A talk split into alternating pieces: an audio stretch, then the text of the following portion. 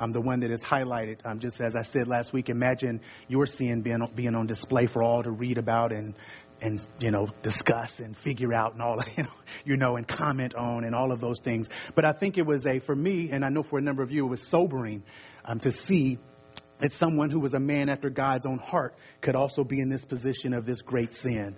Um, but we saw in all of that a couple of things. One is the road that led to it, and that our way of learning is if we can understand the things that led up to that sin, perhaps we can mitigate for some of that ourselves.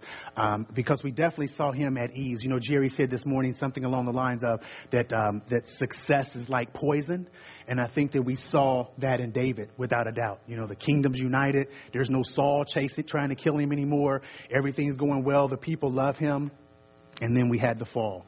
Um, so, but we also saw last week that um, that unfailing grace and mercy of God. Um, and that um, that that same mercy that um, saved him and forgave him is the same mercy that forgives us. And um, so, whether our sin is that sin or not that sin, that there is a God in heaven um, who has um, made it possible for us to receive forgiveness no matter what. And and for that we can be we can be thankful. So, in light of all that what is how do we respond um, to God's call on our life? We're going to look at um, it says the text and it says Ephesians, excuse me Ephesians two ten, and I will tell you I, I'm one of those people that when someone's just going to use one verse, it just makes me a, makes me a little nervous. You know, so, you know, because you got this one verse, you're going to take it out of context of all of this, and you're going to do a whole lesson on that one verse. So I um, I will let you know that I'm certainly um, cognizant of that and, and have been prayerful about um, this particular verse. We are as we get later into the um, later into the lesson, we will go back and look at some of the earlier verses because I think you'll see some connectivity between the theme in that first chapter of Ephesians and the second half of this particular verse. Um, so I, I, I, won't try to deal with it as a standalone verse, but I, I trust that we won't get off track. I'm trying to take one verse at a time. So with that in mind, let us read Ephesians 2.10. Uh, for we are his workmanship, created in Christ Jesus for good works, which God prepared beforehand that we should walk in them. We're going to look at two questions tonight, and then at the end, I have a challenge for each of us. The questions are what does it mean to be the workmanship of God? And then the second is what does walking in good works look like in everyday life? So, what is meant when he says we're the workmanship of God? And then these, we've got these good works that he has prepared beforehand. So what does it look like on a day-to-day basis for us to be walking in, in those works? Um, so let's begin with what does it mean to be the workmanship of God? When you hear the workmanship of God, what comes to mind for you? So what do you think about when you, when he says you are the workmanship of God? His creation. Yeah, his creation. Someone else? Hmm? A clay pot. I like it. Yes. Someone else? Anyone else? You are the workmanship of God. Master, masterpiece. Masterpiece. Yes. Yes. Huh? A product. Something has been produced. Absolutely. You know, there's a, there, there, it's interesting when you look at the, there's three translations I put for you in here. One that I read, and that's from the ESV, which is uh, my preferred version. But we, it says, "For we are His workmanship." But the NIV says, "We are God's handiwork." And the Revised Standard Version says, we, um, for we are what he has made us. So I think in everything that you said is sort of contained in that, that, that word, that excuse me, that thought of the workmanship. So embedded in that seems to be carrying this idea that we are what God has made us to be. Um, there seems to be, and we'll see this a little bit later, there seems to be this consistent theme early here in Ephesians about what God Himself has done. Um, and that we are his that we are his workmanship. Um, uh, 2 Corinthians 5:17 Therefore if anyone is in Christ he is a new creation the old has passed away behold the new has come so not just simply created by God, but a new creation by God. Um, so in this new creation, I would say it's in contrast to what became of the former creation. Because the original creation um, was made, uh, you know, in the image of God, but then it, there was a sin. So after the fall, that that creation has now fundamentally changed. Something has fundamentally changed about it. So now we have this new creation this workmanship is this new creation that has been created in contrast to what became of the former creation. Um, I would also add that I think also that this new creation is why we, he could say that you are the salt of the earth and the light of the world. Because you are a new creation in Christ, you are, it's still emphatic, you are the light of the world. You are the salt of the earth. This is what, this I think is all in that workmanship of God. Additionally, I think is, as I mentioned, I, I mentioned the contrast, I think it also takes us back to, or should be sort of reminiscent of, the original creation story in Genesis, the first chapter and the second chapter. Three things that we see in there. Number one is that God was the source of the original creation. Right? We know that from Genesis 1 1. In the beginning, God created the heavens and earth. So he was the source of the original creation. Secondly, in that original creation, the original creation was also a manifestation of God. So everything that was created manifests something about God. Um, it's, it's, interesting when you look at um, you look at artwork. My my son is uh, loves art and loves to draw, and actually has been getting paid for drawing a logo or so here. So I'm just trying to pitch a little business his way because I'm brother's trying to retire, you know. So so the sooner you can get him making money, the easier my life. then I'll be willing to do this every week if you could just pay. You could just let him pay the bills, right? so, but. Um, but I will tell you, in looking at his artwork, because I have seen it for so many years, I feel like I can recognize it when I see it. Because there is, even though he's drawing something different each time, or he's drawing something for someone, there is something about it, there is something there that tells me that that came from him. I think you see the same thing in that original creation. As a matter of fact, and I'm going to ask you to turn to a few scriptures tonight. If you would turn over to um, Romans, the first chapter, and we're going to look at verse 18, verses, excuse me, 18 through 20. Interesting here is as Paul is writing, as Paul is writing about God's wrath on unrighteousness, is something in here that I think you see about this creation, this original creation. For the wrath of God, this is verse 18, for the wrath of God is revealed from heaven against all ungodliness and unrighteousness of men who by their unrighteousness suppress the truth. For what can be known about God is plain to them, because God has shown it to them. For his invisible attributes, namely his eternal power and divine nature, have been clearly perceived ever since the creation of the world in the things that have been made, so they are without excuse. So we have contained in those verses that, that Paul is saying that the, the creation itself reveals something about God to everyone. To everyone. I think sometimes I have had a tendency to think that, that people don't know God, but actually this says everybody knows He exists. But there's this sense of, there's this suppression of the truth. And my pastor used to say, the more you suppress the truth, the bigger the lie when it comes back out. Because the further down I push it, the further out the lie comes when it comes out, right? So we see this suppression of the truth. Now, this is in no way saying, and then we'll move on, this is in no way saying that they understand salvation, that they know of the, the, all of those things. That's not what it's saying here. But that there is a fundamental knowledge that God exists is what God is saying. And so we're seeing that through his creation. So the creation itself, the creation itself was a manifestation of the glory of God. Make sense? Amen? All right. Third thing about this original creation, and then we'll move on to the new creation, is that there was purpose in that new creation. You know, you see even in the early in Genesis in that second chapter, before the fall, he says that, that Adam was to work and to keep the garden. There was something he was supposed to be doing. I, I used to think that he that because of the fall, that's why I have to go to work. But apparently, we, we would have been working anyway, right? it just wouldn't have been growing weeds and stuff, but but we'd still been working apparently. So so there was always going to be something we were going to have to, that we would be doing. I don't know. Maybe we think when you go to heaven, we're going to sit back and relax too. Maybe we're going to be working. I don't, you know, I don't know.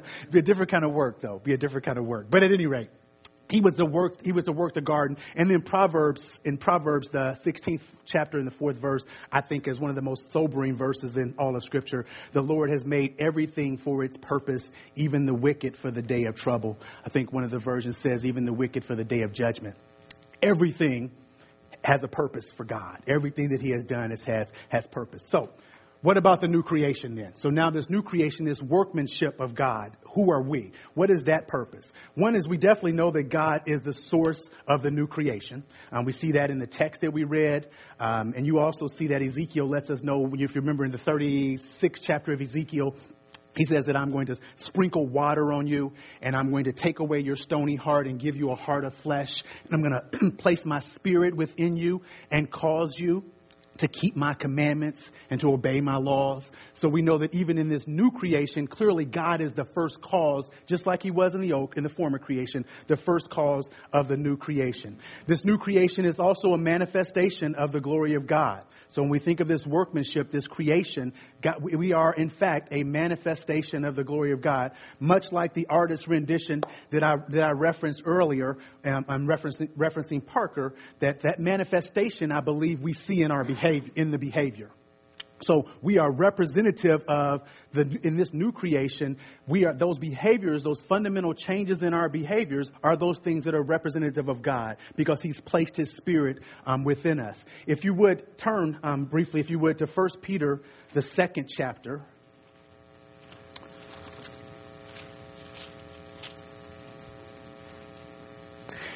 Beginning at verse 9. So 1 Peter, the second chapter, verse 9. But you are a chosen race, a royal priesthood, a, excuse me, a holy nation, a people for his own possession. Why? That you may proclaim the excellencies of him who called you out of darkness into his marvelous light.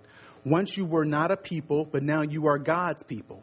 Once you had not received mercy, but now you have received mercy. Now, this is where I want to get to. Beloved, I urge you as sojourners and exiles to abstain from the passions of the flesh, which wage war against your soul. Keep your conduct among the Gentiles honorable, so that when they speak against you as evildoers, they may see your good deeds, and we've heard this before, right? And glorify God on the day of visitation. So, again, tying back to something we talked about earlier in those Beatitudes, but there is this fundamental change that has happened in our behavior and therefore this new creation is now a manifestation of the glory of God. Amen? And then the new creation certainly has purpose. And it's the purpose that I want to um, turn, I think we should turn our eyes to at this point. Um, one of the things I said earlier was as, as, we were looking, as we were about to enter into, um, as we were about to enter into verse, uh, verse 10, is that there, that um, we weren't looking at all the other verses, that, um, the context around those particular verses. So I want to do that briefly. Um, one is I think that these verse, that verse 10 is a continuation of a theme that started in chapter 1. Um, what we have in chapter one is we really get this sense, we get this understanding, and it appears that the Holy Spirit, through Paul, went to great lengths to let us know that salvation and the effects of salvation are all of God. Again, still, by the time we get to the workmanship of God, he's already talked about some things that have hap- that happened before the foundation of the world. As a matter of fact, the book starts out in the first chapter. It reads very much in the same sort of theme as the beginning of the Gospel of John. Um, very much in the beginning was the Word, and the Word was with God, and the Word was God. Excuse me, the Word was God. The same here. If you, what I, what I think is interesting in these verses, if you look at the, the first chapter beginning at verse 3, is note how many times he uses the word He and he uses the word Him. Blessed be the God and Father of our Lord Jesus Christ, who has blessed us who has blessed us in Christ with every spiritual blessing in heavenly places, even as he chose us in him before the foundation of the world, that we should be holy, again, back to that purpose, that we should be holy and blameless before Him. In love, He predestined us for adoption as sons through Jesus Christ, according to the purpose of His will, to the praise of His glorious grace, which He has blessed us in the beloved. In him we have redemption through blood, and he goes on down. I won't read all of those, but if you read through that, you just see this consistent theme of what God has done. So that by the time we get to the 10th verse, by the time we actually let's get, by the time we get to the eighth verse, let's go there first. It, it won't be so shocking what he's saying to them, and that is, for by grace you have been saved through faith, and this is not your own doing. It is the gift of God, not a result of works, so that no one may boast. So you've been saved by grace, and there's two arguments in terms of whether or not this, when he's talking about the gift, whether he's talking about the salvation as the gift or whether he's talking about the faith as the gift. Um, I've heard, I've heard both of them, and I think there's probably room for both of them because they're both accurate in my opinion. Now, I think in the context of the scripture, I actually think he's talking about the faith. I think in essence, he's saying, not only are you saved apart from any works, but the very faith that you have, I gave it to you. Amen. Amen. How beautiful is that? So he has given me what's required for me to be found pleasing in his sight. Amen. Amen. So the faith itself has originated with God and been given to us, excuse me, and has been given to us then as a gift. He then goes on to say that for we are his workmanship created in Christ Jesus for good works, which God prepared beforehand that we should walk in them. So even the good works that you're going to do have been foreordained by God himself. So, I'm, so that at the end of this, when you are in my presence, there will be no flesh to glory. Because we will all know that all of salvation has been of him. I believe that's what we see in this workmanship. That that is what's contained in there. That we are in fact the workmanship of God. And He's gone, as I said, to great lengths to show us all that He has done in us and through us. Amen? Amen. Alright, so let's then talk about why that's important. I said a little bit about this at the beginning, but why is it important, I think, to stress that? I think primarily because I have found that there are seasons in my life when God seems a bit far away. I mean, there are times in my life when he seems so distant. And the certainty of this language tells me that the end is certain. Um, the, the certainty in that language that, that he did this before the foundation of the world. That Ezekiel scripture that I quoted should bring great comfort to our hearts because he says, I'm going to place my spirit in you and cause you to keep my commandments. Again, that there's some certainty that this is going to work out. Um, that there are times of that I guess I would say that there are times when my eyes tell me one thing, but these scriptures are telling me something different, right? That irrespective of what I'm seeing with my eyes, irrespective of what I may be feeling emotionally, that these words here are there for comfort to let me know that it is actually certain. That the end is certain, that I am, you are, someday will be fully conformed to the image of Jesus Christ, even if today you don't see it. Even if today you don't feel it.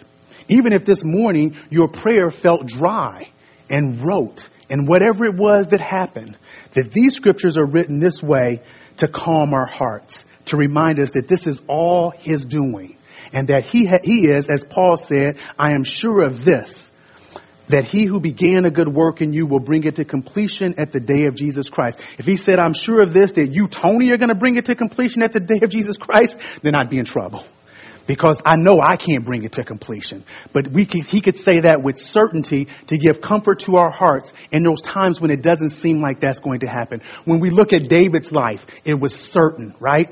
He said, what I will chastise him with the rod of men, but my, but my love I will never remove from him like I did with Saul.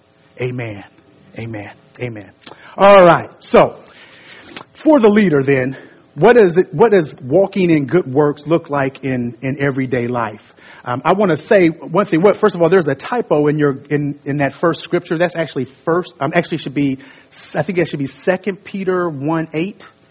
What does yours say? Two. It should be one eight. Should be one eight. I changed it in mine, and I want to make sure I didn't change the wrong one. So, so it should be Second Peter one eight.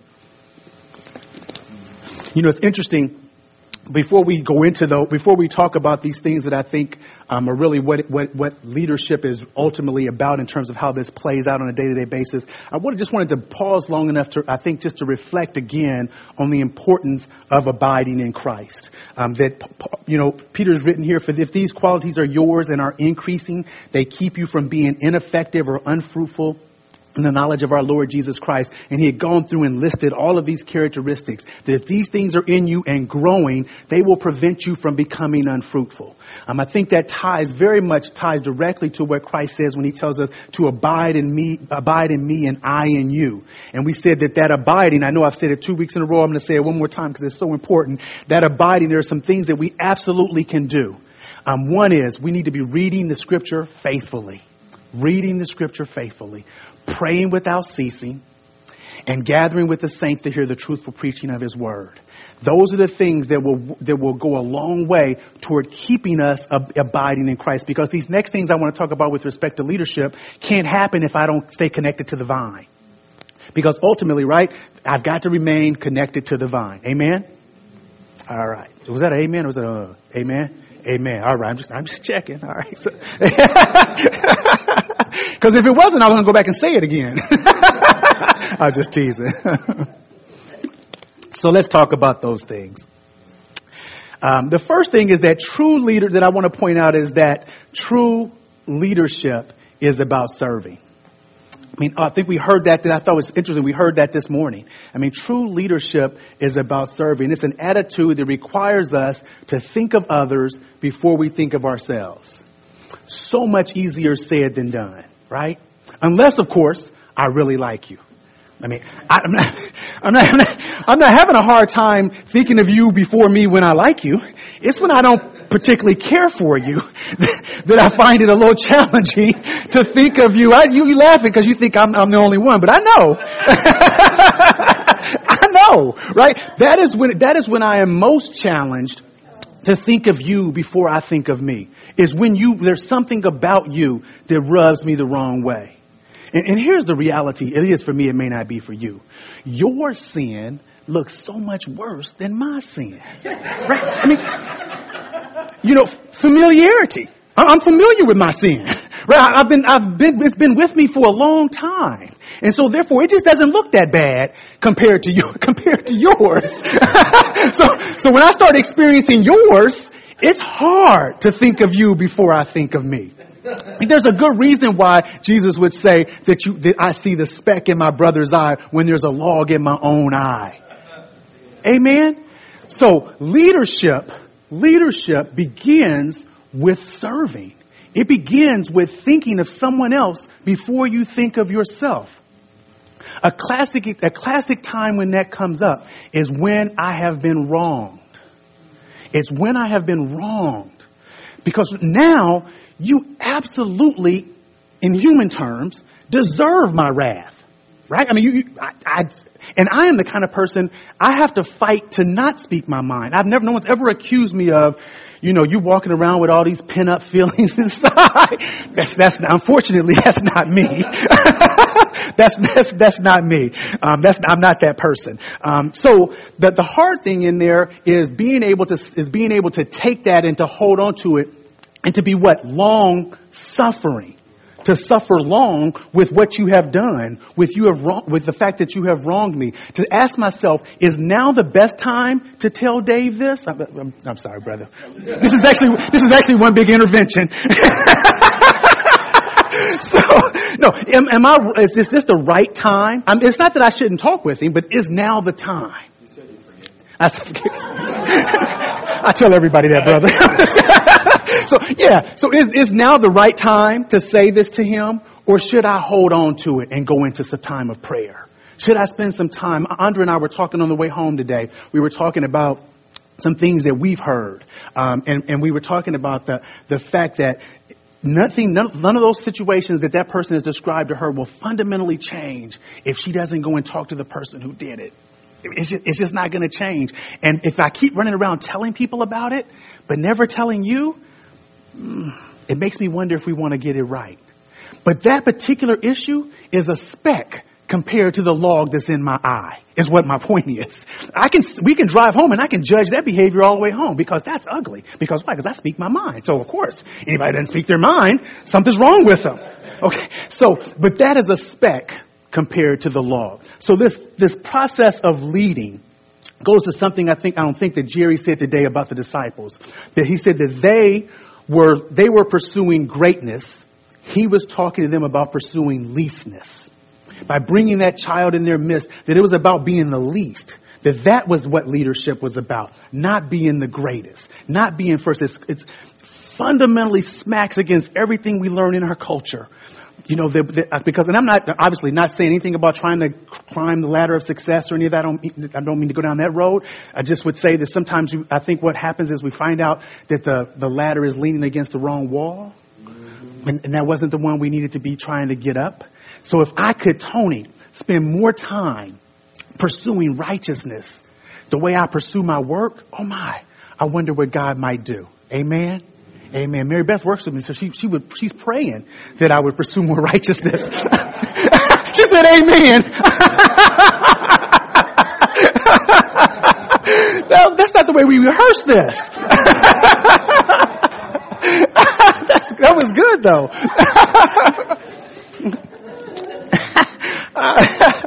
so anyway, it begins with um, leading. And it begins with serving. And there are so many ways in which we can serve. It's an attitude. I would say to you that my, last of my true confessions, I think that for my wife, the idea of serving seems to come more naturally. For me, it doesn't. It's, it's not that I won't serve. It's not that. I'm not looking for opportunities to serve. You know, she has to say, "Hey, did you hear what they said?" We can, and I'll jump right. Oh, yeah, let's go do it. But I wouldn't be the one who would necessarily notice it. I wouldn't be the one who would necessarily notice it. So I think as leaders, we want to be praying that God would show us and give us opportunities to serve. Amen. Amen. All right, let's move on. True leadership is using your gifts for the building up of the kingdom. That God has gifted each of us with something in some way and we are to use those gifts for the furtherance of the kingdom. I think sometimes when we hear the word gifts, we think of gifts that are outlined, say in 1 Corinthians, right? So, so we think of those as being gifts. But I want to take you back in time um, to Exodus, the 35th chapter. And I want you to note these gifts and the way these gifts were used. Exodus, the 35th chapter. And we're going to begin at verse 30 and I'm going to get in some light that my 50 year old eyes can see. Oh, that's so much better. wow. Man. All right. So we want Exodus, the 35th chapter, beginning at verse 30. And I'm going to struggle through these names. I should have assigned this reading to Mary Beth. But then Moses said to the people of Israel, See, the Lord has called by name Bez- Bezalel, all right, the son of Uri, son of Hur, of the tribe of Judah. And listen to this. And he has filled him with the Spirit of God, with skill, with intelligence, with knowledge, and with all craftsmanship, to devise artistic designs, to work in gold and silver and bronze, in cutting stones for setting, and in carving wood, for work in every skilled craft. And he has inspired him to teach, both him and Aholiab, the son of Ahisamach. What did, what did he say? What did he say, Bill? Did you get it? Ahisamach. Ahisamach. Thank you, Bill. Ahisamach of the tribe of Dan. He has filled them with skill to do every sort of work done by an engraver or by a designer or by an embroiderer in blue and purple and scarlet yarns and fine twined linen or by a weaver, by any sort of workman or skilled designer. And two couple more verses. Mm, Bezalel and and and all right, there you go, brother.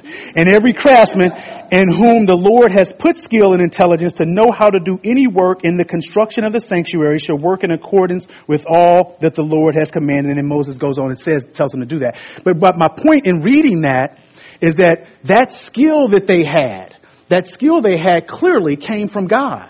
They had been gifted, prepared in order to help do that work in building of the temple, in building of the sanctuary. Each of us have been gifted some way. You, maybe you're using it on your job. Maybe you're using it at home. I'm not sure where you're using it. But as the light of the world, part of leading is using that gift for the furtherance of God's kingdom. It is, it is what makes that, you probably all took it, but it's what makes that, that assessment we have here that starts to help us identify gifts and, and, and those things that we have passions around. Um, clearly there are some things that, that you may love to do, but you're not, you're not really good at it. And this, so we're going to try to steer you away from those. you can cheer for people who are good at it. Yeah, so, but what are those things? Where are those gifts and how can they be used here? How can they be used here? How can they be used in the furtherance of the kingdom. I think that when we, I would say that when we think of leaders, um, we think of someone who is using their gifts for the building up of the kingdom. Peter, in 1 Peter 4.10, he says, as each has received a gift, use it to serve one another as God's, excuse me, as good stewards of God's varied grace. Whoever speaks as one who speaks oracles of God. Whoever serves as one who serves by the strength that God supplies. Listen to that. Whoever serves as one who serves by the strength that God supplies. Why? In order that in everything God may be glorified through Jesus Christ. So by using the gifts that God has given us for the furtherance of the kingdom, it is going to bring glory to God. It all, amen. It all keeps coming back to glorifying God. That is what we do as leaders. That is how this plays out in our day to day life is we want to find that place where our gifts can be used for the furtherance of the kingdom. Amen.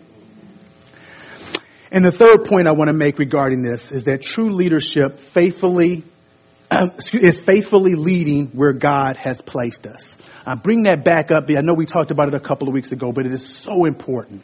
It is so critically important that wherever God has placed us today, that we are that we are deliberate and intentional in our efforts to lead there. Um, Andra and I, again, I'm sorry I keep using it as an example, but we, um, Andra directs um, drama directs drama. And she said to me, I, I will be my paraphrase of what you said. But we were talking, she was talking about gifts and she's talking about leading. And she said, you know, you know, even there, I should be leading. And my question to her, to me, to us is, wherever it is that God has us, how many times are we praying that God would, that God would enable our light to so shine in that place that people would see our good works and glorify our Father who's in heaven? That's certainly not my prayer in the morning before I go to work. I pray about a lot of things, but that doesn't happen to be that. Doesn't, I'm not as deliberate about that. That I want to make sure that wherever He has placed me, that I'm leading in a way that is going to honor Him and going to glorify Him, irrespective of my position. If I'm a, as a father, how am I doing that? That my light would so shine before my children that they would see these good works and glorify my Father who is in heaven. That that's what we saw early in David's life. And you'll recall that as he faithfully served, that it reminded, it was a, I said it should remind you of the parable of the talents and the fact that they had been, they were faithful over a little and they had been given more to do. They had been given more because of their faithfulness of what they had done with what God had all, already given them. Colossians 3.23, whatever you do, work heartily as for the Lord and not for men. In the context, he's talking about slaves, but I'm certain that it applies to what we do. Amen? Amen. That we would do all these things to, as if we're doing them for God and not doing them for man. So here's my challenge to you. To what extent are you faithfully leading where God has you? As the salt of the earth, are you impacting the people around you?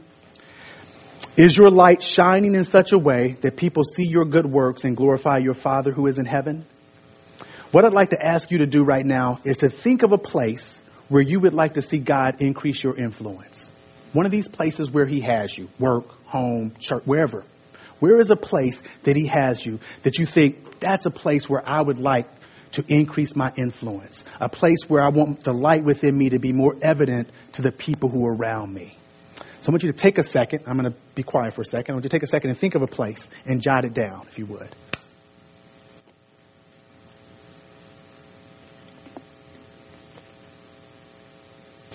Now, however it is that you pray, whether you got a prayer list or not, you know, whatever your style is, however you keep up with what you, you're going to pray about, I would ask you to commit this to prayer. Let this become a part of your prayer. That God would do that in you. That I would be able to increase my influence in that place that I identified. And then the third part of this challenge is I want you to think of someone that you can share this with that I can say, that you can say to this person, this is the place that I want to increase my influence. This is the place where I want my light to shine in ways that it hasn't shined previously. And I want you to pray for me. I want you to pray for me and make it a part of your prayer life. I want you, however you, whatever your prayer life is, however you, again, however you keep up with it. I want you, when you think of me, think of what I, this is my need. I need to, I need more light shining in that place and ask them to commit it to prayer. And then here's the scary part ask them to follow up with you and see how it's going. yeah. There is something about accountability. There is something about making it real. I mean, it's one thing to talk about it. It's another thing to put it down on paper It's another thing to share it with another person. It's another thing to give that person permission to ask you about it, right? Because now you're going to be thinking about it. Now you're going to be praying about it. Now they're going to be praying about it.